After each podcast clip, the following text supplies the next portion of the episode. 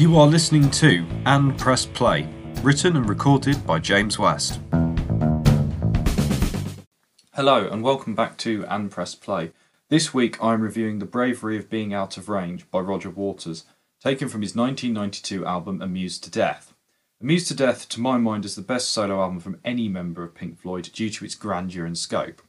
One of the big flaws that Roger Waters has with his early solo albums is the fact that the music didn't always match up to the lyrics. The pros and cons of hitchhiking, though having Eric Clapton is musically a bit sparse, Radio KAOS is a bit, eh. but Amused to Death, one has Jeff Beck as his primary guitarist for a lot of it, who's an excellent guitarist. Also, he makes use of quite a lot of um, excellent guest musicians and also session musicians. Um, it is an album about modern day political and social issues. Well, modern days in the 1990s, which, given the fact it's a Roger Waters album, this isn't a massive surprise. Um, with the idea that we are becoming more desensitized to contemporary issues due to seeing it on TV. For example, warfare. It is a grand album in every sense of the word. Musically, it's grand. Lyrically, it's grand. And over the course of its 15 tracks, it explores a lot of contemporary 1990s issues there's, as I said, there's 15 tracks. It's 72 minutes long, which is about the length you can really get on a single CD. So it's about as detailed as you can get, really. Um, the bravery of being out of range is written as a critique of the First Gulf War. In particular, it's about how warfare has changed, as now instead of fighting your enemy face to face, you can drop bombs and fire missiles and hit them from many, many miles away. Hence why it's an ironic title, uh, title The Bravery, but you're not even fighting to some extent it goes further to suggest that the bravery in wartime is basically a thing of the past due to the detachment between the soldiers and the enemy they are fighting. The song starts off with a bang. Uh, poor choice of words, but I liked it nonetheless. With some pounding drums which help set the tone, but the song becomes alive once the guitar and synthesizer work kick in.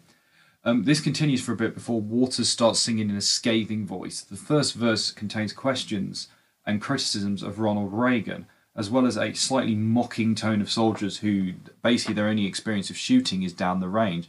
The idea of trying shotguns, but basically it's a status symbol, it's a power play, you know, oh, I can shoot, you know, this well and that kind of thing. But they're not really going to see it in wartime. The lyrics then continue to become more scathing.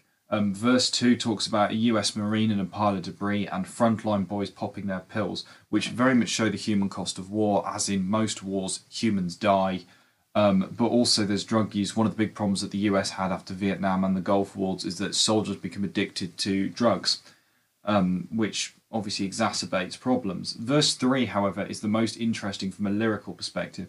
It presents the idea of war being used as a form of entertainment for the masses to watch, an idea that has been in place since Vietnam, where they used to send journalists over there or gave them access to show what you know how brave the Americans were being over there but it goes further to just say, you know, just love those laser guided bombs. They're really great for righting wrongs, which is a chilling couplet which shows the advance of warfare, but also an ironic gesture of bravery.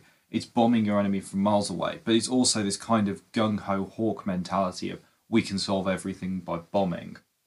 Um, it's further embellished in the final chorus where it lists the tactics of war maiming, strafing, gaining, and now it, and then it says like um, strafe and gains with the bravery of being out of range the repetition of the bravery of being out of range shows that how much of warfare can now be done remotely many thousands of miles away from the enemies you're fighting. All through the song, the music is relentless, it doesn't slow down, it stays loud and it stays harsh, which helps simulate the noise of the battle.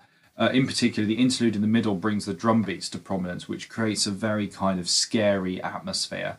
This is further embellished by the radio chatter that is played just before the beginning of the final verse, which adds depth to the song's mood. Um, I believe it's from a US jet fighter, something like that. I could be wrong. Um, the other part of the song that I think actually works quite well is the use of female backing vocalists.